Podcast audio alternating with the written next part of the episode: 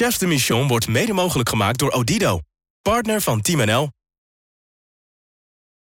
Nienke, Willem, Mommy Rocket. Zou je dat geen eh, geweldige bijnaam vinden voor jezelf? man, die zou ik heel graag willen hebben. Maar ja, hij is al bezet door Shelly Ann Fraser-Price. En mijn 100 meter is ook niet goed genoeg hoor, moet ik zeggen. Nou ja, ik was vroeger dus altijd best wel aardig in sprinten. Maar inmiddels ben ik ook meer een Daddy Turtle eh, Mommy Rocket.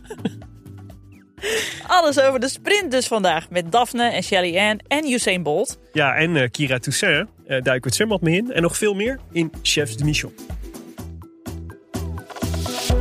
Het is toch Pieter van de Hogeman. Hij wint. Hij wint. Goud voor Ellen van Lange. Dubbel salto, de Flying Dutchman. En hij staat. Easy van Assen, los. Volledig aan. Volledig aan. Daar is de tweede gouden medaille voor Nederland. Dit is gigantisch. Welkom bij eh, Chefs de Mission, de podcast die jouw gids gaat zijn in eh, aanloop naar Parijs 2024. De Olympische Spelen, hè Willem? Ja, minder dan een half jaar nog. Eh, en ehm, ja, we zijn, de winterslaap is voorbij. We zijn volgens mij echt begonnen aan de aanloop richting Parijs.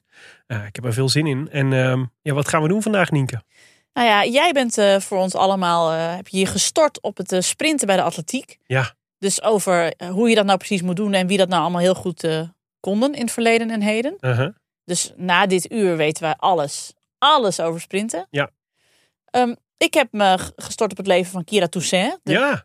de, de rugcrawler die we in de gaten moeten houden eh, naar Parijs. Mhm. Ze heeft al een beetje een mooie Franse naam, hè? Zeker. Toussaint. Toussaint. Kan niet meer mis, zou je zeggen. Nou, precies. Ja, en daarnaast nemen we gewoon al het sportnieuws met je door. Zodat je weer helemaal up-to-date bent over wat er de afgelopen week op de velden en in de baden is gebeurd. En wat er de komende week gaat gebeuren. Ja, wat een sportweekend. Niet normaal. Niet normaal. Ik heb eh, om, eh, op vrijdagavond de televisie aangezet. En op zondagavond eh, ging die weer, laat ging die weer uit. En wat heb je allemaal gekeken dit weekend? Nou, ja, van alles. Sommige dingen waren niet te zien op tv. Maar moest je dan een van de streampje pakken. Of kon je alleen de samenvatting van kijken. Ik heb onder andere de IQ Foil gekeken. We hadden het vorige week Ja, over. ja. Dat is die nieuwe versie van het windsurfen. Waar dat eh, fantastische duel gaande was tussen eh, Luc van op Zeeland en de Olympisch kampioen Kiran Batlu. Die moesten met elkaar eigenlijk eh, strijden om één Olympisch ticket. Want we mogen maar één windsurfer afvaardigen naar, naar Parijs straks. En ik las dus dat Kieran Badlo hiervoor dus 17 kilo is aangekomen. Om maar beter te worden op die Ja. foil. Ja, want het, is- ja, precies. Want je moet dus zwaar zijn om dat ding goed. Nou ja, dat, dat, dat, dat ding tilt zichzelf op, zeg maar. Maar het is, je moet krachtig en zwaar zijn om het goed te kunnen doen. En dat is dus in tegenstelling tot het windsurfen, waar je juist veel meer zeg maar, spiermassa moet Ja. hebben. En daar is gewicht weer een nadeel. En ehm, die van op Zeeland is ook een mega groot kerel. Echt een beer, hè? Ja. Ja, ja, en wat ik pijnlijk vond voor Badlu was dat eh, hij heeft. hij was die 16 kilo aangekomen, maar het zat allemaal op zijn buik. Zeg Oh, maar. Dus hij had echt een buikje gekregen. Sorry, Ki- Kieran Badlo, ik snap je helemaal. Heb je er is- dat voor over? En het is niks, niks om je voor te schamen, Kieran Badlo. Ik kan Nee. best overkomen. Nee, precies. Maar ja, die gaat wel weer moeten afvallen. Want hij heeft het dus niet gered. Nee. Ehm, van op Zeeland was, eh, nou ja, toch wel redelijk by far de sterkste. Stond heel lang bovenaan, maar werd in de finale ronde alsnog eh, kukelde van het podium af. Maar Badlu begon heel slecht. Deed weliswaar een opmars gedurende het toernooi, maar ja, haalde het niet. En daarmee is Luc van op Zeeland eigenlijk min of meer zeker van deelname aan, aan Parijs. Ja, Althans, aan Marseille, want daar zijn de zeilevenementen. zo kan het lopen, hè? Ja. En jij? Heb jij nog iets gezien? Nou ja, WK veldrijden in Tabor was Ja. natuurlijk weer eh, heerlijk. Nou, Ja, dat was heel interessant, want er deden natuurlijk twee mensen mee met eh, kansrijke Olympische dromen op de mountainbike. Ja, Puk en Pietersen en Mathieu van der Poel. we hebben het over allebei al gehad. Ja, nou ja, Puk Pietersen werd derde. Achter, ja, Ongenaakbaar. ja niet normaal. Ik wilde, Fem. Fem, Fem van Empel. Ik wilde, Ja. een, ik wilde een omschrijving voor haar verzinnen. Zo, van, ze is, maar ze is gewoon, er is, er is niet aan te komen. Nee, nee, En dat was eigenlijk voor Mathieu van der Poel een dag later ook zo. Want die, eh, dat is ook niet spannend geweest. nee. Nee. Nee, twee vingers in de neus voor Ja. allebei. Ja, precies. Ja, ja Puk Pietersen eh, is natuurlijk eh, meer een, eh, nou ja, zet, zet natuurlijk alles in op de mountainbike. Mhm. Ik had toch het gevoel dat ze een beetje teleurgesteld was over deze. Maar dat is goed. Je moet een beetje frustratie opbouwen om straks ook te kunnen pieken in Parijs, denk ik. Ja, want we hebben de afgelopen aflevering geloof ik geleerd van jou dat die meiden elkaar alles gunnen en zo. Ja. En Ze steunen elkaar zo. Uh-huh. Dat is allemaal leuk en aardig. Ja. Een beetje wrevel is ook wel goed. Je moet ook een beetje de Michael Jordan in jezelf aanboren om iemand te willen verslaan. Ja, ja, dat is denk ik, eh, nee precies. Ja, maar toch niet min echt wel waanzinnig. Dat je, wat een luxe tijdperk leven, leven we als het gaat over wielrennen en veldrijden en mountainbiken in Nederland. Dat je gewoon overal gewoon dat soort toppers kunt afvaardigen. Ja. Die ook gewoon wedstrijden helemaal naar hun hand kunnen zetten. Of zelfs gewoon met twee vingers in de neus kunnen winnen. Ja, je zou het bijna voor lief nemen, maar dat, eh, dat mogen we niet Nee, echt bijzonder. hey, en in Groningen? Ja, tussen de studenten. ja, was Bro. Davis Cup tennis was daar. En ehm, ja, het was, eh, dat was rete spannend. Want eh, Nederland kwam met 2-1 achter. en won uiteindelijk op de laatste dag met 3-2. Van Zwitserland. Ja, en ik heb het een beetje gevolgd. En eh, zoals je weet ben ik niet bepaald een tennisliefhebber. Maar ik werd er toch eh, aardig in meegezogen. Nou ja, sinds eh, de vader van de zusjes Williams ben jij toch meer een, een, een tennisser geworden dan ik had kunnen bevroeden. Ja. Dus, eh, Nou, het, precies. Ik, eh, ik heb het gevoel dat ik er dichterbij ben komen te staan bij deze sport. En dit is ook kon, eh, kon waarderen. Interessant wel, eh, het duo Royer-Koolhof, die verloren de dubbel.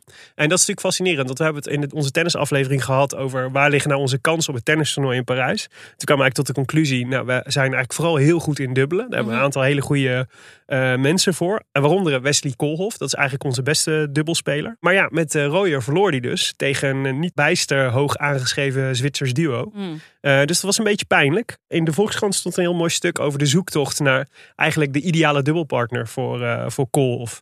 En daar spelen dan allerlei dingen, want die tennissers die vinden dat de Olympische toernooi dus echt veel minder belangrijk dan wij. ja, De, de meeste. kom op mensen. Ja, Werk even mee. maar er zijn iets van vijf of zes kandidaten die je naast hem zou kunnen zetten. Mhm. Maar ja, het is allemaal net, moet allemaal maar net passen, ook in hun schema en in voorbereiding. En want je wil natuurlijk ook wel vast wat toernooien hebben gespeeld.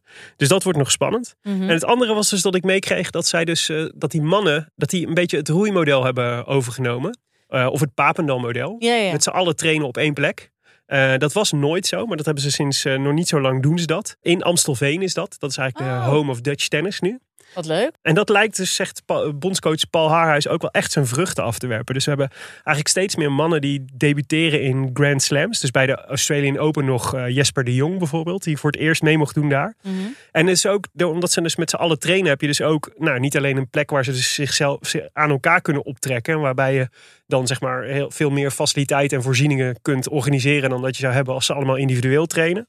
Ze hebben bijvoorbeeld twee jongens van 15 en 16 die echt potentieel wereldtop zijn. Mhm. Die daar dan af en toe al met die, eh, met die ervaren mannen mee mogen trainen en mee mogen tennissen. Ja, dan kun je je voorstellen dat dat natuurlijk echt een heel goed model is. Ja, en eigenlijk wonderlijk dat ze dat nu pas verzinnen. Want Ja. bedoel, iedereen kan ook wel verzinnen dat alleen op je eigen tennisbaantje gaan staan van dit is mijn tennisbaan. En, Ja. en niet kijken eh, wat ik aan het doen ben op mijn tennisbaan. Dat dat niet echt bevorderlijk is voor, het, Nee, voor de, de competitie ook. dat zou je zeggen. Maar de Nederlandse vrouwen weigeren vooralsnog om eh, mee te doen aan, dit, eh, aan, dit, aan dit model. Mijn tennisbaan. Ja, ja precies. Vanaf aanstaande zondag trouwens de ABN AMRO Open in Rotterdam. Ja. Met ook Diede de Groot, over wie we het natuurlijk vorige week met Esther Vergeer hebben gehad. En Yannick Sinner, die verrassend eh, de Australian Open won. Mhm. Ja, dus dat was, eh, ja, heel wat leuk. Leuk Da- Davis Cup. En we mogen dus naar de, naar de finales. Ja, te gek. Er was ook nog WK synchroon zwemmen. Ja. Artistic swimming, hè, zeggen wij tegenwoordig. Ja, wij kenners zeggen artistic swimming. Ja, en onze vriendinnen van de show, Brechtje en Noortje de Brouwer, werden vierde op het WK.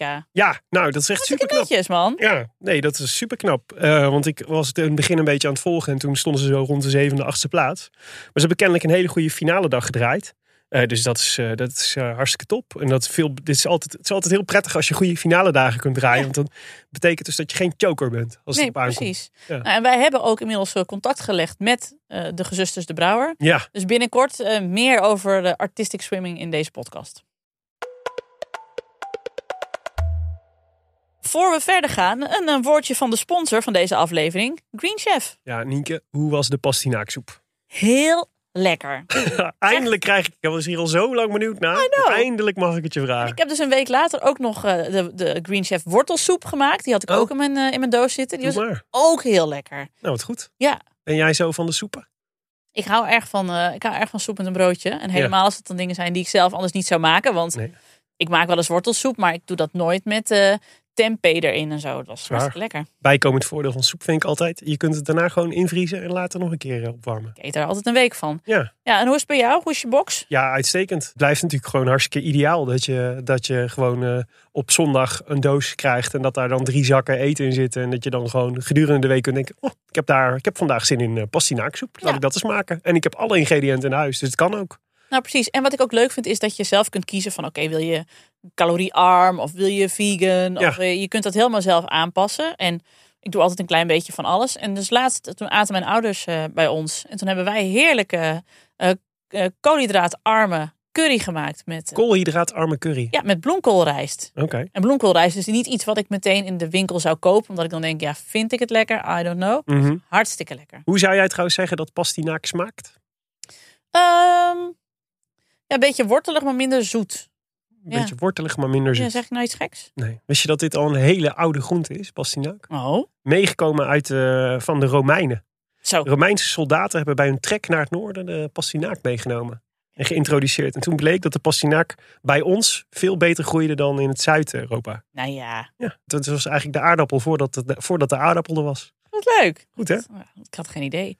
Een gezonde maaltijdbox die dus perfect bij jouw gezonde levensstijl past. Of welke levensstijl je dan maar jezelf wil aanmeten. Ja, dus het is eigenlijk eh, eten als een topsporter hè? Eten als een topsporter. Of als de Grieken en de Romeinen dus. Nou, precies. Ja, als je zo eh, gezond wil koken als eh, Nienke de Jong.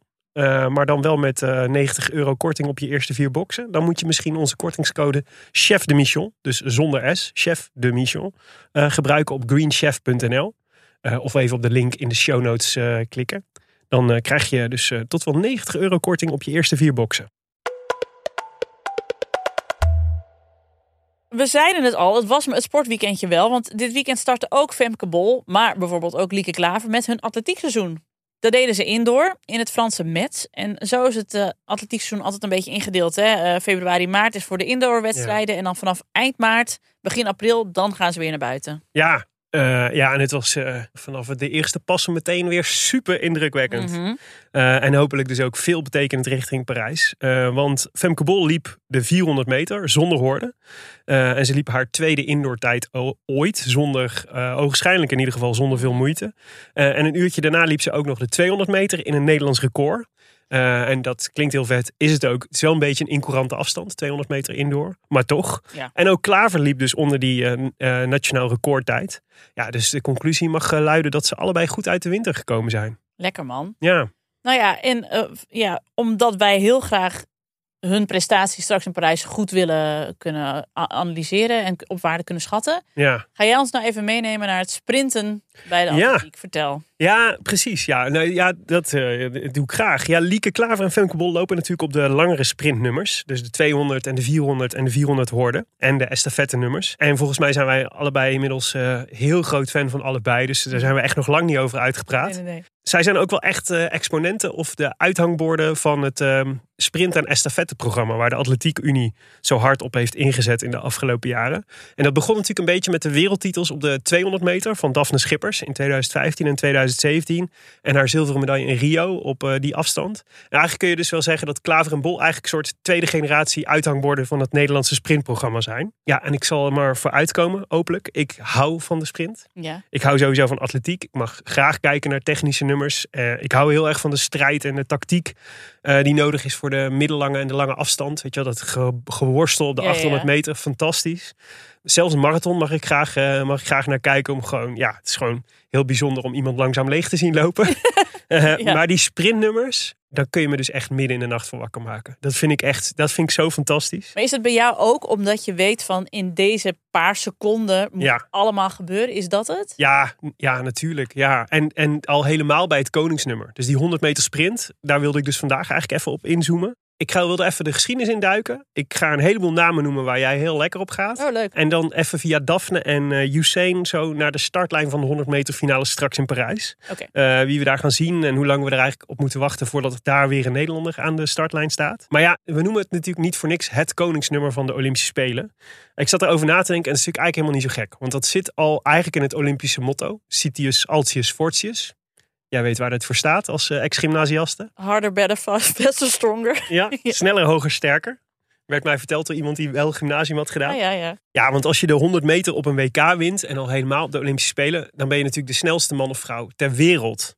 En dat zijn volgens mij titels waar je in groep 2 uh, op het schoolplein al mee aan kunt komen. Zeker, dat voor zeker. iedereen heel goed invoelbaar is en te snappen is. Uh, vraag dat maar aan de zoon van uh, Olympisch kampioen op de 100 meter van Beijing en Londen. Shelly Ann Fraser Price. Ken je haar? Ja, ja, ja, ja, ja. Haar bijnaam is dus Mommy Rocket. Wat ik Wat een vette bijnaam. echt, die, die wil je toch? Die wil ik, ja. Ja, nadat ze, en dat die kreeg ze nadat ze in, eh, ze, ze heette voorheen was het Pocket Rocket. Komen we straks op terug. Maar nadat ze in 2017 beviel van haar zoon Zion, werd het, eh, werd het Mommy Rocket. Eh zij beviel overigens terwijl ze naar de 100 meter finale van het WK in Londen keek. dat was ook het WK waar Daphne Schippers derde werd. Dus die heeft er een klein aandeel in, in deze.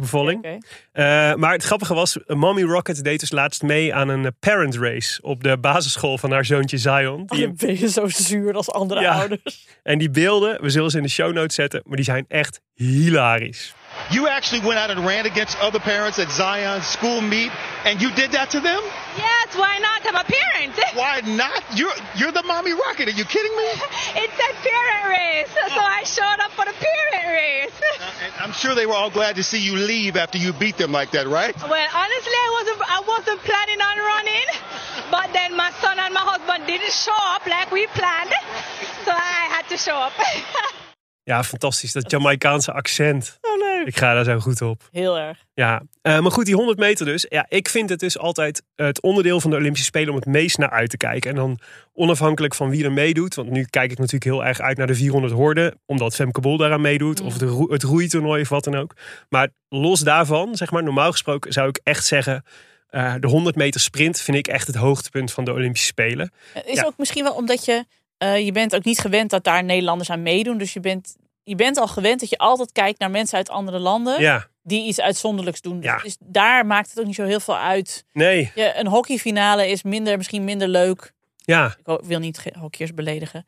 Maar als de Nederlanders ja als dat meedoen... Groot-Brittannië-India is, dan eh, hoef ik dat niet per se te zien. Nee, precies. Maar Nee. bij een 100 meter maakt het echt Ja, nee, die wil je echt niet missen. Nee. Dan moet, die moet je, en er zit dus ook iets magisch, vind ik, in die soort die jarenlang opgebouwde spanning die er dan in 10 seconden uit moet. Zeg maar, het is die 10 seconden dat dat zo kort is. Mhm. Ja. En alles wat daar omheen hangt, dat, is, dat, ja, dat maakt het wel echt fantastisch. Eh, we doen het overigens al sinds, eh, sinds het begin van de moderne Olympische Spelen in 1896. Kijk. Eh, dus die 100 meter was er op alle Olympische Spelers bij. Ehm, tot acht- 1928 Amsterdam alleen voor mannen. En daarna ook voor vrouwen. En als je goed hebt opgelet vorig seizoen, chef de mission, dan weet je wie er in 28 als eerste vrouw de 100 meter won. Namelijk, Nienke? Ja, Betty Robinson. Betty Robinson. Heel goed. Amerikaanse Betty Robinson, 17 jaar toen. Eh, ja, haar bizarre levensverhaal die komt terug in onze aflevering over de lange mannen en eh, volleybal anno nu. Ja. Dus zoek maar even terug in je podcast app straks. Maar goed, al die tijd staat de 100 meter dus al op het programma. Eh, en we hebben dus inmiddels al 30 mannelijke Olympische kampioenen en 22 vrouwelijke Olympische kampioenen op de 100 meter sprint. En we hebben er stiekem al best wat behandeld naast Betty Robinson. Mhm. Kun je er een paar noemen misschien? Ehm, eh, eh, dingetje met de nagels, die ik in het begin had eh, verteld. Florence Griffith Joyner, Florence. eh, Flojo. Flojo, ja. Eh, Won in eh, 88 in Seoul, inderdaad. En is nog steeds wereldrecordhouder bij de vrouwen op, eh, met 10.49. nou ja, Jesse Owens. Jesse Owens, 36, Berlijn. Flojo is wel echt een fascinerend verhaal eigenlijk. Want dat wereldrecord van haar staat dus inmiddels al 36 jaar. Ongelooflijk. Ja, zij liep dat dus in 1988, een paar maanden voor de Olympische Spelen in, eh, in Seoul. Eh, en dat is 10.49. En ter vergelijking, het persoonlijk record van de huidige wereldkampioene, Sha'Carri Richardson, die staat op 10.65. Ja. En punt 16, dus 1600ste is echt veel in een sport die over honderdste gaat. Nu was het toen wel iets met de wind, hè? Die had ze behoorlijk gunstig mee, volgens mij, uit mijn hoofd. Maar nu kan ik ook... Ja, maar niet zoveel dat het, eh, dat, het, Nee, eh, dat dat, het, dat dat het verschil moet maken. Eh, want het is, zijn niet zo, er zijn een paar records die nog staan uit de jaren 80. Mhm. Allemaal wel een beetje omgeven met Oost-Europese doping vibes. Eerlijk gezegd. Maar wat zou, jouw, eh, wat zou jouw verklaring zijn dat, dat, dit, dat het record van, eh, van, eh, van onze Flojo al zo lang staat? Nou ja, ze is nooit gepakt. Ja. Dus ik kan, niet, kan het niet gooien op van de, ze heeft iets gehad. Want Nee. dat, hebben we, dat is niet bewezen. Dus Nee. moet vanuit gaan dat het niet zo is. Ja, precies. Ja, je hebt van die sporters. Dan is de enige verklaring die ik kan geven. Is je hebt van die sporters die dus zo'n uitzonderlijk talent hebben. Ja. Waar anderen gewoon niet bij komen. Mhm. Maar het is dus ook inderdaad met wind. Je hebt dan- dan zo'n correctie hè, als de wind Ja. te sterk uit de in de rug komt. Daar hebben ze volgens mij toen wel een beetje zo een oogje dichtgeknepen van... eh, Mhm. Nee, was helemaal geen correctie nodig. Ja, Ja. dat kan natuurlijk ook weer net een paar de honderdste schelen. Maar ze liep natuurlijk al wel in die tijd altijd veel sneller dan alle anderen. Ja, het leek heel lang van gaat het record überhaupt ooit nog gebroken worden? Want we leken er eigenlijk alleen maar verder vanaf, eh, vanaf te komen. Er is nu wel een ontwikkeling eh, gaande met de super shoes. Mm. Eh, we hebben het er natuurlijk over gehad in de aflevering over de marathon. Of over jouw marathon. ik moet ze nog steeds krijgen. Ja, dat Ja. zijn hè, dus die ontwikkeling dat die met name op de langere afstanden en op de marathon dan mensen ja, een hele bijzondere nieuwe schoen dragen. Waar een soort eh carbonplaat in zit. Waarmee je als het ware bijna als een soort trampoline Ja. heel veel vering zeg maar zo'n eh, marathon kunt lopen. En waardoor heel veel mensen zeggen eigenlijk de tijden van voor de supershoes zijn eigenlijk niet meer vergelijkbaar met daarna. En dat begon heel erg op de lange afstand. Maar zijpelt nu ook langzaam door naar de kortere afstand. En ook naar de sprint. Mhm. Ehm, dus we gaan eigenlijk een nieuwe era in van, eh, of nu tijdperk, laat ik het gewoon in het Nederlands houden. Van waarin die supershoe ook eh, relevant gaat worden op de sprint. Ja. En iemand bijvoorbeeld als Usain Bolt, komen we later nog op terug, die is daar echt eh, vrij cynisch over. Want ja, die ziet natuurlijk dat, dat zijn wereldrecords ook eh, onder druk komen te ja, staan. natuurlijk. maar ja, dat zou wel de, dat zou wel, is wel de next revolution in, eh, in sprinten. Mhm. Dus het zou kunnen dat, dat we eindelijk afscheid gaan nemen van Flojo's record. Maar goed, ja, we moeten nog wel punt 17 seconden overbruggen. Best veel. Best veel. De eerste kampioen was trouwens Thomas Burke in, in Athene in 1896. Die liep toen 12 seconden, deed hij over de 100 meter. En iedereen vond het heel raar, want hij startte op handen en voeten als Oh. eerste. Eh, en dat was heel gek, want tot dan toe startte iedereen nog staand op, Oh ja. de, eh, op de 100 meter. Nou, eh, dat is eh, vrij veel eh, gekopieerd Ja. sindsdien. Twee andere grote kampioenen die we zeker even moeten aanstippen qua positieve ASMR. 1992 en 96 was de kampioene Gail Devers. Ja, Gil Devers. Ja, natuurlijk vooral bekend naast haar hardlopen vanwege haar extreem enge nagels. Ik kan daar nog steeds wel eens van wakker schieten Ja, maar ja, dat was gewoon in die tijd. Als je heel hard kon rennen, had je ook hele gaaf nagels. Dat Maar- was een beetje hoe het hoorde. Ze toch? waren, die waren zo helemaal krom, waren die. Ze hadden die- soort klauwen. Ja, die gingen bijna zo rond. Ja, inderdaad. Maar was dat dan... Ik, ik- waren dat nepnagels of waren deze zo, zo gegroeid? Zal ik daar eens even induiken voor Dank de week? Ja, daar is even- De nagels van Gil Devers. Ik weet niet wat ik het fijnste antwoord vind van de twee, maar goed. Ja, nee, maar dat was ja, Gail Devers. Ja, wat een naam, hè. En eh 84 en 88 won Carl Lewis. Ja, En die laatste was natuurlijk, ja, los van dat het echt een mega grote kampioen is, die natuurlijk ook op verspringen en op andere nummers nog eh, gouden medailles heeft gewonnen. Eh, maar die race in 88, eh, de 100 meter race, ehm, die, eh, dat was natuurlijk de greatest of eh, afhankelijk van je perspectief de dirtiest race in Ja. history. En ik denk eigenlijk stiekem ook de geboorte van mijn levenslange fascinatie voor dit nummer. Away first time. Johnson made a magnificent start. Lewis coming on strong. Linford Christie going well between them as well. It's Johnson in the lead. Johnson go win it. Lewis second and the bronze medal for Linford Christie. And it's 9.79. The world record has gone again to Ben Johnson. Incredible. Ben Johnson. Ben Johnson in Ja. 9,79 gewonnen. hij. En dat was echt onvoorstelbaar. Volgens mij stond het, het wereldrecord toen op 9,89. Dus dat was een enorme sprong Ja. natuurlijk in één keer in, eh, in, eh, nou ja, gewoon in tijd. Eh, dus onvoorstelbaar snel. Eh, maar ja, Ben Johnson testte direct daarna positief op doping. Mhm. Eh, waardoor de titel dus naar eh, Carl Lewis ging. Eh, maar ook Lewis gaf later, heeft later toegegeven dat hij drie keer positief heeft getest. in aanloop naar de Olympische trials van, voor de Olympische Ah. Spelen. En bovendien, als je kijkt naar zijn race. en daar is later ook veel gedoe over geweest. Liep hij tot twee keer toe buiten zijn baan. Buiten Oeh. zijn eigen baan. En dat betekent disqualificatie Hmm. eigenlijk. En ook. eh, om het eh, feest compleet te maken. Linford Christie, de nummer drie. Zijn urine bleek later ook sporen van een, eh, van een verboden product te bevatten. Hm. Dus we zitten hier echt, ja, naar, ja, we zitten naar een fantastische race te kijken, Ja. maar je wordt aan alle kanten besodemieterd. Ja, maar nu even tussendoor. Maakt dat jou dan iets uit? Ehm, Kijk, wij kijken ook allebei veel wielrennen, dus we hebben deze vaak vraag. gekregen. Maar ja, nee, joh, het blijft fantastische sport. En zeker, zeker achteraf denk ik, ja, ik bedoel, dit, maar dit is wel, dit, deze race is wel bezoedeld door dit verhaal Ja. natuurlijk. Ja, weet je wat mijn theorie is? Dat hoe Hm. langer het geleden is, hoe minder erg ik het vind. ja, Ik al denk, ja, nou is dat zo lang. Nou vind ik het gewoon mooi sport. ja. Dan is die hele verse eraf van, eh, oh jeetje, nou het was de doping wat erg zegt. Dat is er dan af. En dan denk ik, ja, Ja, nou, het is wel sneu voor. ehm, eh, dus volgens mij is het verhaal, maar dit houdt me te goede, dat de enige die niet positief getest is gedurende de, de rest van zijn carrière was de nummer vier. Eh, en voor zo'n jongen vind ik het dan wel heel Ja, sneu. dat is zeker zo. En dat is natuurlijk altijd het trieste van doping, zeg maar. Is dat je, je, benadert, je benadeelt er natuurlijk altijd een, een heleboel anderen Ja. mee. Die, die je daardoor eigenlijk hun moment ontneemt. Ja. Ehm, ja, dus ja, daar, dat vind ik altijd wel, ook wel het perspectief waarmee je ernaar moet kijken. Ja. Eh, overigens heeft ESPN een fantastische docu. eh, die ook getiteld is 9.79 over, deze, over deze wedstrijd. Ook met alle achtergronden en de rivaliteit tussen Ben Johnson en Carl Lewis met name. Die staat er heel erg in. Die moet je echt kijken. Is echt fantastisch. Ja. Maar goed, 100 meter. Nou denk je 100 meter, zo voorbij. Wat kan daar in godsnaam aan techniek en tactiek in zitten? Het is gewoon toch zo hard mogelijk rennen als je kan.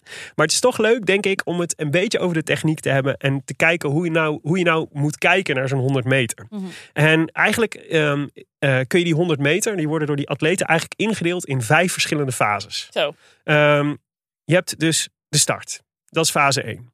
En die start is dus voor een, kun je je voorstellen, voor een korte sprintafstand als de 100 meter is die natuurlijk cruciaal. Dus een, eh, een, een honderdste meer of minder bij de start is, dat betaal je natuurlijk later terug. Ja. Eh, en dus zijn de gemiddelde reactietijden bij de 100 meter dus ook echt veel korter dan bij een 200 of bij een 400 meter. Eh, want ja, je, je moet wel. Zeg maar, je moet sneller Hoe sneller je reageert, hoe beter het is. En eh, sommige sprinters zijn ook zo goed en zo scherp dat ze sneller reageren dan de door de Atletiekbond, de Wereldwijde Atletiekunie, vastgestelde eh 0,1 eh seconde grens van een valse start. Oh joh. Dus je kunt vals starten, eh, terwijl je eigenlijk na het startschot gaat. Snap je? Ja, ja, ja. Oh Ja. jemig. Dus je moet er 0,1 seconde eh, over doen om te reageren op het startschot. Mm. Anders dan, is het niet, dan vinden ze het niet geloofwaardig. Eh, maar ja, ja, maar de kunst is dus om daar zo dicht mogelijk tegenaan Ja. te zitten. Het is best moeilijk. Dan moet je heel veel trainen, kan ik me voorstellen. Ja. ja. En eh, mannen reageren in het algemeen iets sneller dan vrouwen. Hoewel onder andere jouw eh, lievelings Flojo eigenlijk de uitzondering vormde. Ze had echt een mannelijke reactietijd. Eh, die reageer, zij reageerde dus voor een vrouw extreem snel. Dus dit is een van de, van de redenen van haar, van waarom zij zo goed was. Dit Oh ja. kon zij fantastisch. Ehm, en hoe meet ze dat nou? Ja, die, die tij- reactietijd wordt dus eh, elektronisch gemeten. Eh, vanaf het begin van het startschot tot er een zekere horizontale kracht op de startblokken wordt gedrukt. Mhm. Eh, en daarmee kunnen ze zien zeg maar, wat je reactie is. Oh ja. Maar het exacte mechanisme hierachter is ook geheim. Want dan zou je er eventueel nog meer op kunnen trainen. Ja, ja, zeg maar. ja. Nou, dat is dus fase 1. Dat gaat dus heel erg over zo snel mogelijk reageren. Maar niet te snel, want dan ben je ongeloofwaardig. Ehm, en dan heb je fase 2. Dat is de versnelling fase, heet dat. En dan wint dus, de, dus een sprinter wint aan snelheid. Dus dan ga je van 0 eh, meter per seconde naar eh 10 meter per seconde. Eh, en dat doe je dus door hele kleine pasjes te zetten. Heel klein en heel snel en heel krachtig. Eh, en daar was bijvoorbeeld, hier is bijvoorbeeld eh, Mommy Rocket, Shelly Ann Fraser Price, dus extreem goed in. Want zij is klein en super explosief. Dus zij kan heel snel, het heeft die roffelende. Ja, precies. En ehm, op een gegeven moment, naarmate dus de versnelling minder hard toeneemt, dan worden de passen steeds groter.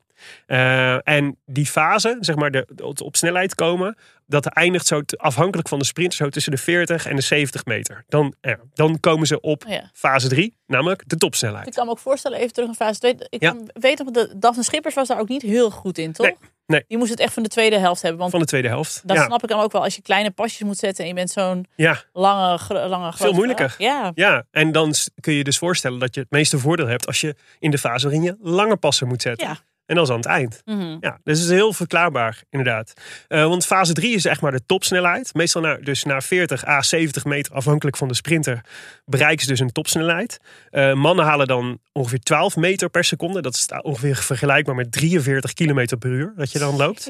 Eh, vrouwen tot 10,5 meter per seconde. Dat is ongeveer 38 Het kilometer is per toch uur. niet normaal? Nee, dat is echt niet normaal. Dat is echt niet heel normaal. hard. Ik zit nu te bedenken, als je op je racefiets Ja, je in een pelotonnetje proberen. 38 gaat fietsen, Ja, ja. dan denk je al, poeh, nou, eh, niet, ja. Nee, ja, dit is, het is niet normaal. Het is zo ontzettend hard. En dat zo vanuit stilstand, Ja. ongelooflijk. Maar je ziet het een beetje, vind ik, hè, in die, eh, hoe hard het is. Dus in, de, in die 100 meter race, het vertekent. Want het zijn allemaal supersnelle mensen. Maar bijvoorbeeld in die, eh, die race van Mommy Rocket op school. Dan zie je in één keer wat, het, hoe, wat de referentie is met een normaal Ja. iemand. Ja, het is, het is niet normaal, dat verschil. Ja, dit het is wel weer eentje voor je. Je ziet heel vaak op Twitter de theorie dat mensen dan zeggen van... ik vind gewoon dat bij de Olympische Spelen altijd één iemand bij moet, mee moet doen... die gewoon gemiddeld Het is. referentiepunt. Ja, voor skill. en dat is ook gewoon... Bij 100 meter is dat, Ja. zou dat echt heel goed zijn. Ja, dan zie je pas echt hoe ontzettend hard het is. Ja. Ja, en dan heb je fase 4, die noemen we dus de negatieve versnelling of de vertraging.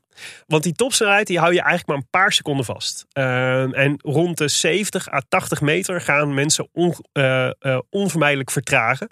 Je kunt gewoon niet zo lang op, de, op die snelheid blijven lopen. Maar, ehm, en dat is knap, sommige atleten vertragen dus langzamer dan anderen. En dit is dus enter Daphne Schippers. Mhm.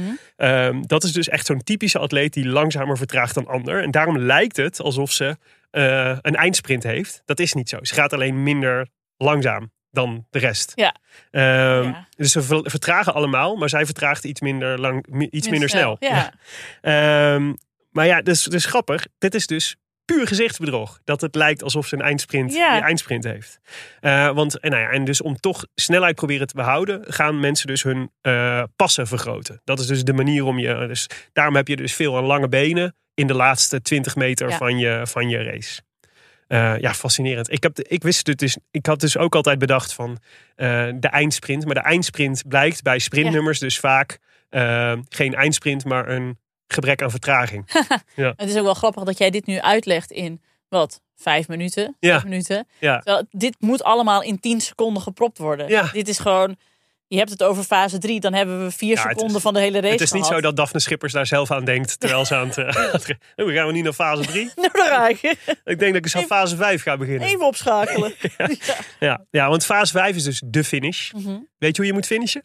Met je borst vooruit. Met je borst vooruit, precies. Eén pas voor de finish, dan brengt een sprinter dus zijn borst naar voren. Want de tijd wordt pas gemeten wanneer je torso, dus niet een arm of je hoofd, Nee. eh, over de finish komt. Dus je ziet wel eens bijvoorbeeld sprinters die Ja. zo doen, met hun hoofd naar voren. Dat telt dus niet. Slaat dus je moet op. dit doen, met je echt, eh, echt je borst naar voren. Dan Usain Bolt, want daar moeten we het toch even over hebben. Naast eh, de Mommy Rocket ja, kun je niet om de Lightning Bolt heen, natuurlijk. Misschien de tweede beste bijnaam van...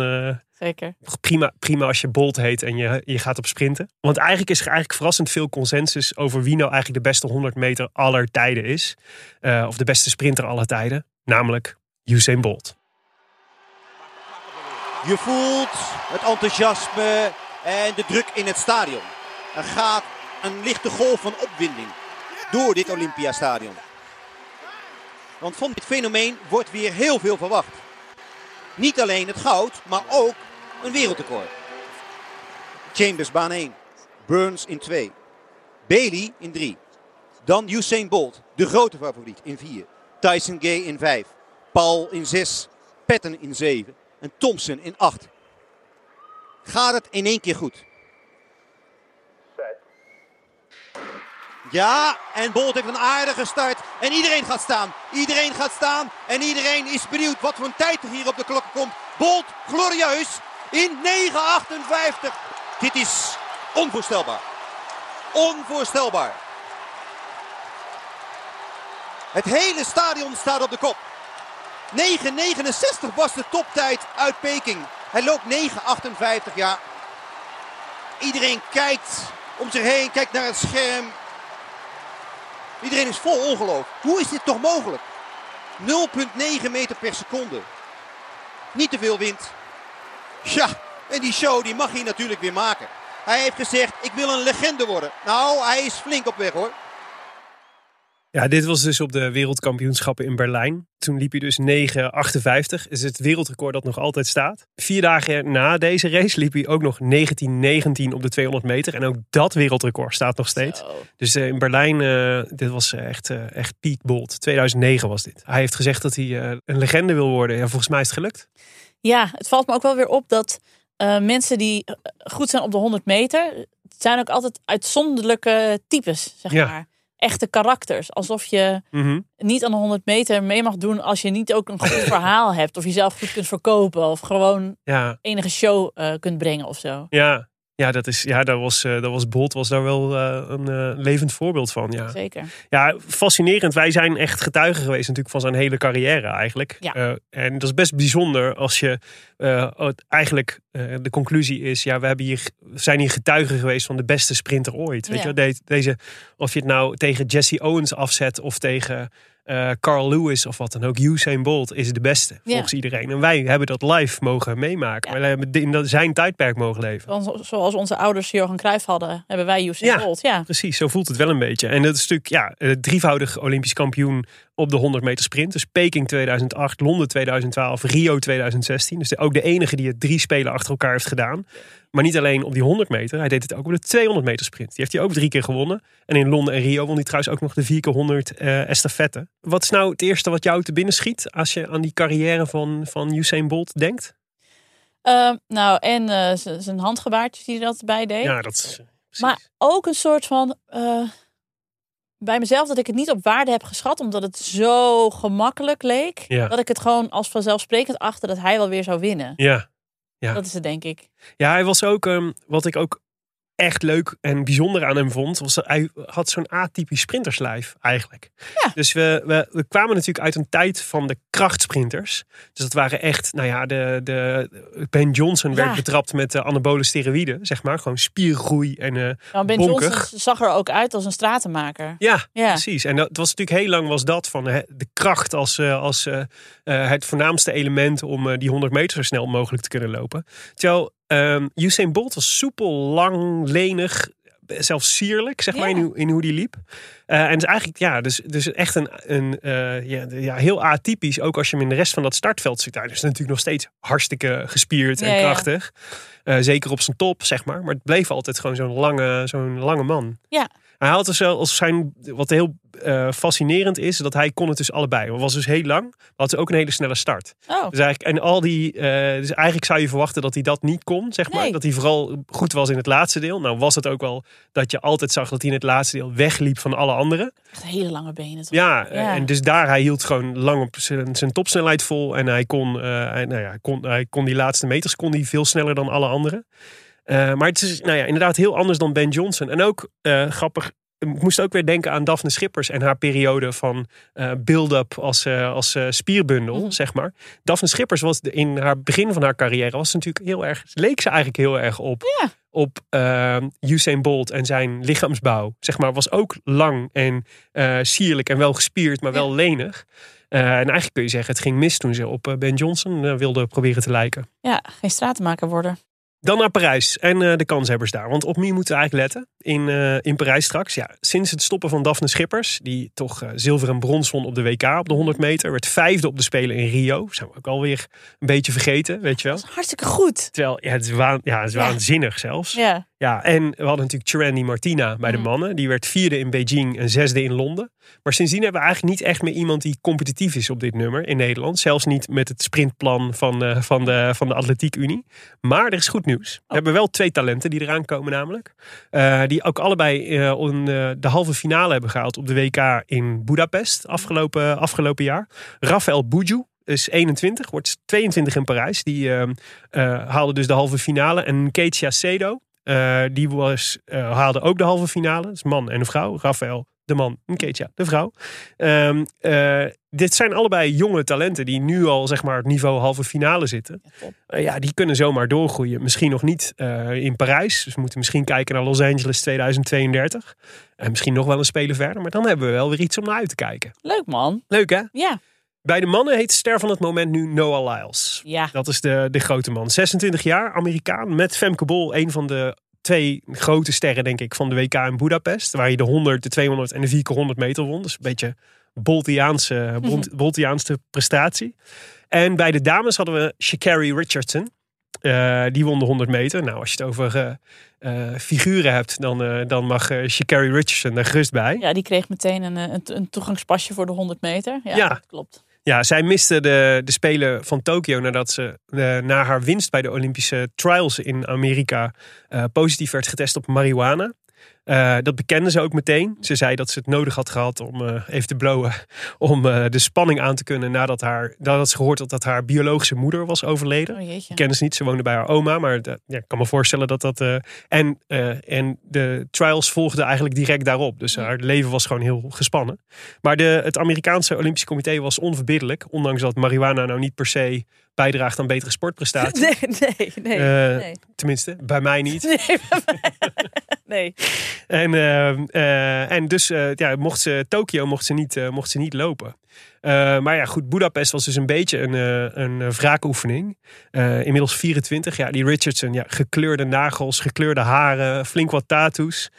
Ze zegt ook dat ze Flojo echt als het stijlicoon beschouwt. Ja. Dus daar haalt ze de inspiratie vandaan. Maar ook leuk, ehm, eh, of in ieder geval opvallend, ze is ook bijvoorbeeld openlijk lesbisch. Wat Mhm. toch wel opvallend is in zo'n macho-wereld van de sprint. Ze deed bijvoorbeeld ook na haar wereldtitel meteen een shout-out naar de LBTQ-gemeenschap. Mhm. Na haar wereldtitel. Ja, is gewoon best wel cool eigenlijk, deze vrouw. Ehm, haar concurrenten, laten we er twee noemen. Allebei uit Jamaica en allebei veteranen. Mhm. En Namelijk de Olympisch kampioenen van Rio en Tokio. Elaine Thompson, later Elaine Thompson-Hera. Eh, die had een slecht eh, 2023. Mocht volgens mij alleen de estafette lopen op in, eh, in eh, Budapest. Maar ze, heeft, ze het lijkt weer op de weg terug. En nou ja, ze wil graag nog een kunstje, haar kunstje herhalen in, in Parijs. Want dan zou ze drie Olympische eh, titels hebben. Mhm. Inmiddels 32. Eh, maar ook Shelly Ann Fraser-Price. Ja. Mommy Rocket. Mommy Rocket. 37 inmiddels. Die doet ook nog gewoon mee. Je kunt gewoon de 100 meter sprint winnen als je 37 bent, blijkt. Oh, Dat is heel fijn om te weten. Ik heb ook altijd een zwak gehad voor die Jamaicaanse sprinters. Ook voor Ja. Marlene Otti en zo. Die vond ik ook zo cool. Ja. Maar ik weet nog wel dat ik, toen ik daarna ging kijken. Wij keken vroeger ook altijd atletiek thuis. Mhm. Ik kom natuurlijk uit een klein Fries dorpje. Hè? Mhm. ik, en er was nog geen internet in die tijd. Nee. Dus ik kwam nooit mensen tegen. Ik, kreeg, ik zag alleen maar mensen die op mij leken. En, Ja. is- en, maar daar, Waren geen Merlin Otti's in Go en Ra. nee. En, en, en geen, dus er liepen geen flowjoes door Goa, zeg maar. Ik vond, dat, ik vond hen echt fantastisch. Ik dacht, oh, zo kun je je ook uitdossen. En zo Ja. kun je ook in het leven staan. En zo kun je ook Ja, zo, zo expressief en. Ja. brutaal. Ja. Oh, ik, eh, ik, ik slurpte dat allemaal op. ja, dat kan me heel goed voorstellen. Nou, maar voor Shelly Ann Fraser-Price, die heeft wel gezegd... dit wordt het laatste kunstje. Na Parijs eh, stop ik ermee. Dan eh, alleen nog maar schoolcompetities. Vorig seizoen kozen we uit de roemrijke geschiedenis van de Olympische Spelen natuurlijk steeds een eh, bijzondere sporten. Eh, dus uit de historie. Maar in 2024 leggen, verleggen we de focus naar de toekomst. Yep. De nabije toekomst, de komende zomer. De nieuwe generatie voor Parijs. Wie moet je nu al volgen als je straks meer kijkplezier wil? En deze week, Nienke, Kira Marije Toussaint, geboren te Amstelveen op 22 mei 1994. Zo. Ja, en een van onze kanshebbers eh, in het zwembad. Ja, leuk. Ze draait al een, eh, een tijdje mee. Zij wordt dit jaar dus 30. Vond ik ook vrij confronterend als je dat dan ineens zo ziet dat iemand uit 94 nu al 30 is. Ja, Dus dan hoor je ook al bij de, de gevestigde namen de veteranen. in het zwembad. Zij is goed in de rugslag. En dat komt, heeft ze niet van een vreemde. We hebben het hier al een keer eerder genoemd. Haar Ja. moeder heeft ook Olympisch goud gewonnen. Haar moeder heet Jolanda de Rover. En die won goud op de 200 meter rugslag in 1984 in Los Angeles. Mhm. Dus eh, niet gek dat Kira ook in het, eh, in het zwembad terecht kwam. Ja, Al heeft ze zich volgens mij in het begin van haar carrière best wel afgezet tegen... "Oh, ik wil niet zo worden zoals mijn moeder. maar ja, ze hebben wel eh, dezelfde specialiteit. Dus daar ontkom je dan niet aan. Al is nee. Kira iets explosiever. Want die is goed op de, op de 50 en de 100 meter. Ja. En zij debuteerde op het wereldpodium in 2011. Ze had daarvoor al meegedaan aan jeugdkampioenschappen natuurlijk. Ehm, en in 2012 wordt ze voor het eerst Nederlands kampioen op de 200 meter rugslag. Ehm, ze traint dan eerst bij het Nationaal Zweminstituut in Amsterdam. Maar gaat dan in 2012 naar het Nationaal Zweminstituut in Eindhoven. Mhm. Ehm, zwemt dan ook de eerste EK. Weet je, ze, ze, ze, haar carrière bouwt ze heel mooi rustig op eigenlijk. Ja. Je ziet haar per jaar daarna gewoon steeds een treedje hoger komen. Eh, zwemt een EK, maar geen finales. Gaat wel naar Rio in 2016. Eh, is dan geplaatst voor de 100 meter rugslag. Eh, Maar komt niet verder dan de series. Mhm. Maar toch, weet je, ze is dan 94, 22. Mhm. Hartstikke jong. Ehm, op het EK Korte Baan in 2017 wint ze voor het eerst goud. Op de 4 keer 50 meter wisselslag. Maar dan komt 2018. En op 2 november 2018 wordt zij bij een dopingcontrole in Beijing positief getest op, moet ik het goed zeggen, tulobuterol. En dat is een medicijn dat de luchtwegen eh, verwijt. Ja. En zij zegt meteen, ik heb dit niet gedaan. Dit is niet waar. Er staat een zij heeft een ander medicijn dat ook op de dopinglijst staat. Dat gebruikt zij tegen haar astma. Mhm. Maar dat heeft ze gewoon opgegeven. En ze Ja. zei, dat is het. Dat is wat je hebt gevonden. Niet dat tolubuterol. Ja. Met maar Toblerone. dat klinkt als to- maar dan minder lekker. Daar zouden wij ook vaak betrapt op worden, denk ik. Nick de Jong is helaas overleden aan een overdosis Toblerone. Dat is een tragisch einde. nee, maar eh, zij, dus zij vecht dat meteen aan. En Herman Ram, die kennen wij ook Ja. als wielervolgers, kennen wij hem als de baas van Dopingautoriteit. dopingautoriteit. Herman Ram die zegt daar later ook over.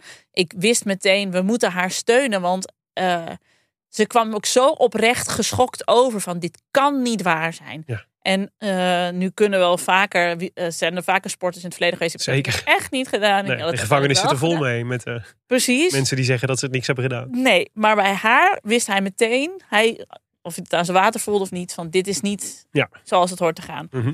Ehm, dus ze heeft dus meteen ook geprocedeerd en zo.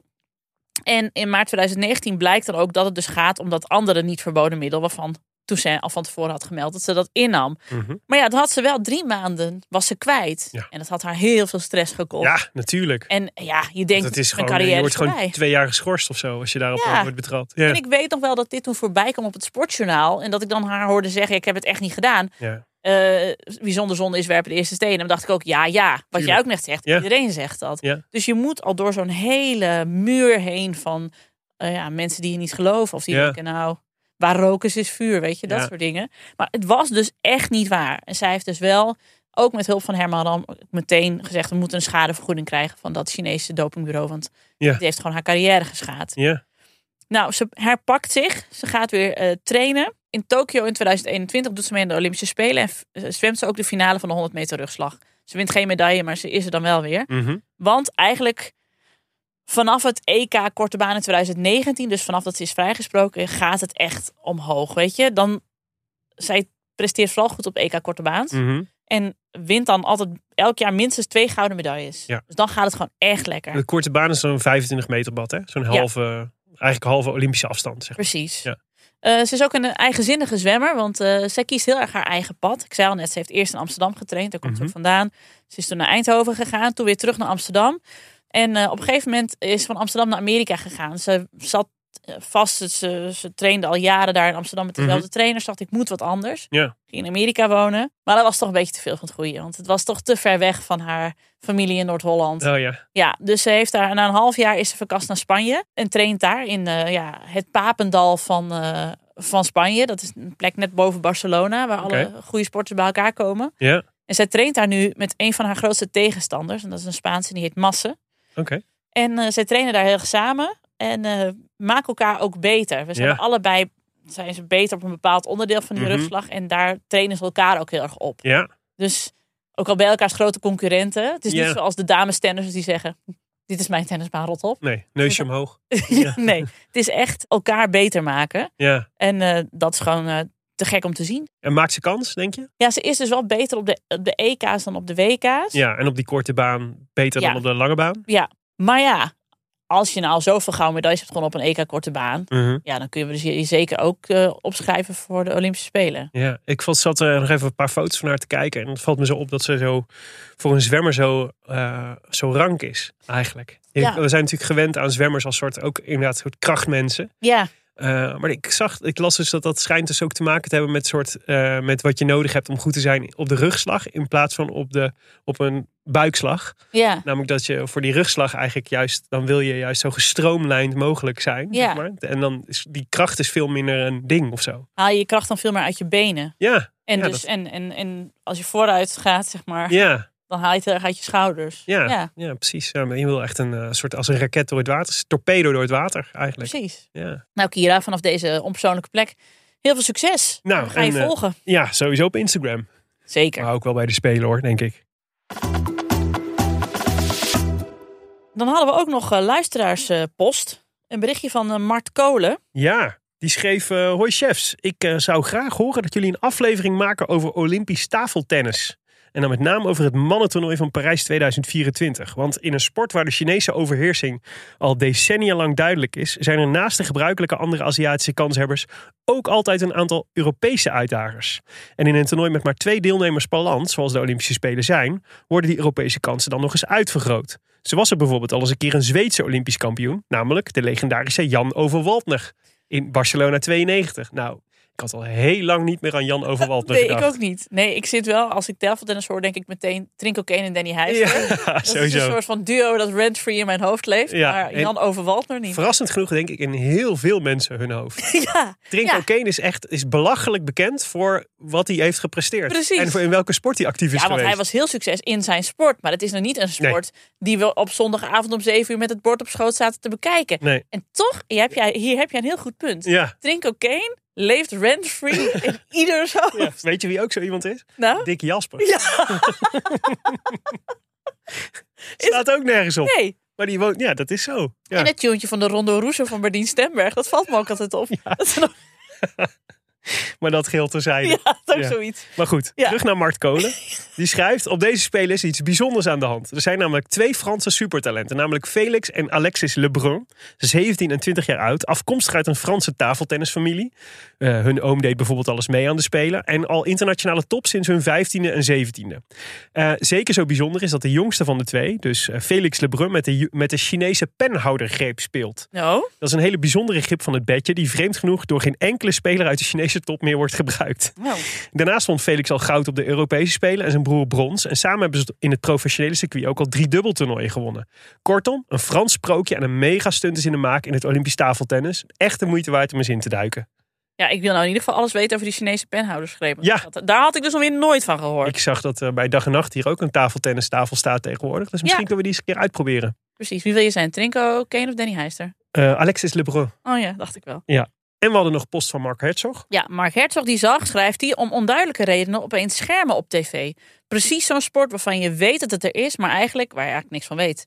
Misschien leuk voor een aflevering, zei hij. Ja, nou, Ja. en misschien eh, moeten we Bas Verwijlen een keer uitnodigen. Uit Os. Ja, dat is ook de enige schermer die ik ken, namelijk. Ja, maar dat is ook zo iemand die over 20 jaar nog rent-free aan je hoofd. Ja, Bas Verwijlen. volgens mij ook een twintig verschillende Olympische Spelen heeft meegedaan. Ja, Al zolang ik leef deed, die, deed Bas Verwijlen mee aan de Spelen. precies. Niet meer inmiddels, volgens mij. Nee, want hij is helemaal niet zo, hij is helemaal niet zo oud, hè? Nee. Hij is jonger dan jij. het ziet er altijd meteen zo cool uit, toch? Zo'n Oh, wit pak en dan zo'n, zo'n, zo'n, ja, wat is het? Zwaard? Nee, een, lan- een Floret. scherm. Gaat Hoe goed. heet zo'n ding? Floret, toch? Ja, floret. Ja. Ja, het, is, het ziet er meteen uit eh, heel erg Downton Abbey. Ja. Dat, dat, die vibe krijg ik er altijd van. Ja. Van, oh, ik ga even een potje schermen en dan ga ik weer naar mijn landhuis Ja. in Os. Ja, Wat de- niet zo is. De winnaar krijgt een prinses. Ja. ja, precies. Nou, dit zijn al onze vooroordelen over schermen. Misschien dat Bas Verwijlen ons daar eh, aan... eh, nee, ik vind het een goed idee, Mark Herzog. Ja, zeker, zeker. Ja, we schrijven hem op. Ehm, bumper. Ja. Ja, Nienke. Eh, we hadden een druk eh, afgelopen weekend. Maar het komend weekend mag er ook eh, wezen. Qua sport die we kunnen gaan kijken. Wat staat er op jouw programma? Nou, het WK waterpolo is nog gaande. Ja, Met onze vrouwen. bij waterpolo denk ik inmiddels wel, houdt het dan nooit op. Het zou van toernooi naar toernooi. Ja, maar ja, goed, je moet ook wel een beetje fit blijven. Dat is waar. En het was natuurlijk, hadden we eerder al gezegd, vanwege corona, hè, dat heel veel van die grote toernooien waren opgeschoven. En Ja. daardoor hebben ze nou echt een rampvol programma tot aan Parijs. Ja, Ehm, maar ja, onze regerend Europees kampioenen, de Nederlanders, eh, wil ik graag gaan bekijken. Ja. nou, leuk. Ik doe met je mee. Eh, verder start de Hockey Pro League in India. Eh, met de hockeyselecties die steeds meer eh, vorm krijgen. Beetje pijnlijk verhaal. Drievoudig Olympisch kampioen en veteranen Liedewij Welte. Die mag dus niet mee naar Parijs. Afgevallen in de selectie. Ik weet niet waarom, maar ik heb zin om een petitie te beginnen. Ik snap Ja. het niet. Ja, het is gewoon, eh, ja, het is gewoon treurig. Ja, tegelijk, het is ook topsport. Dus Ja. je wil de beste selecteren. Het is niet een, omdat je al drievoudig Olympisch kampioen bent, dat je een gegarandeerd plekje hebt in de selectie natuurlijk. Nee, nee, zo werkt het niet. Eh, dus dat is wel zonde. Maar het blijft natuurlijk wel, het is natuurlijk super verdrietig voor Ja. elke atleet die afvalt in zo'n selectie. En al helemaal als je zo'n grote kampioen bent. nou, precies. Ja. Eh, maar ja, die gaat dus, die gaat dus niet mee.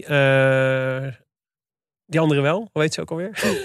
Even de goede. Eva de Goede, ja, Ja. precies.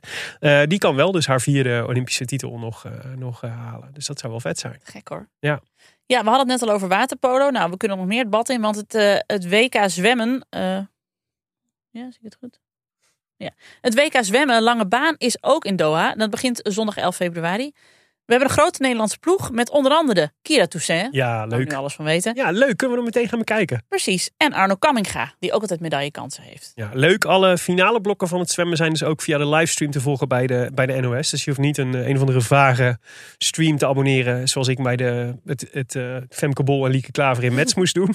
Maar je kunt gewoon bij de NOS kijken. Eh, allemaal te zien. Ook nog eens lekker tussen vijf en zeven. Perfect. Spitsuur voor, eh, voor, voor de jonge gezinnen. Ja, maar dit is een heel goed moment om je kinderen even met het bord op schoot te laten Absoluut. kijken naar zwemmen. Dit is, dit is Kira Toussaint, zeg je. De dochter van Jolanda de Ja, ik ga je er nu alles over vertellen. Niet met je ogen rollen. Ja, dit was hem weer. Chefs de Mission, gepresenteerd door jouw chefs de Mission, Willem Dudok en Nienke de Jong. Deze podcast is een productie van Dag en Nacht Media en Podimo. En de redactie is in handen van Maaike van Leeuwen en Jip van Meel. Dank weer aan de sponsor van deze aflevering, Green Chef. Je weet wel van Nienke's pastinaaksoep. Hmm. Wil je reageren op deze show en ons bijvoorbeeld net als Mart Kolen een Olympisch onderwerp tippen dat we echt eens zouden moeten behandelen voordat de Spelen straks beginnen? Volg Willem, mij en het Chefs de Mission Museum dan via het Chefs de Mission op Instagram. Net zoals bijvoorbeeld tweevoudig Olympisch kampioen Ronald Florijn. Ja. En duik eens in onze DM. Als je weer met plezier hebt geluisterd naar deze aflevering, tip Chefs de Mission dan vandaag eens aan een medesportliefhebber. Het is namelijk extra leuk om nog eens even door te praten over al die lekkere verhalen en herinneringen aan het spelen. En gedeelde voorpret is nog veel leuker dan individuele voorpret. Dat weet iedereen. Met de Olympische groetjes van uw Chefs de Mission. En tot volgende week donderdag.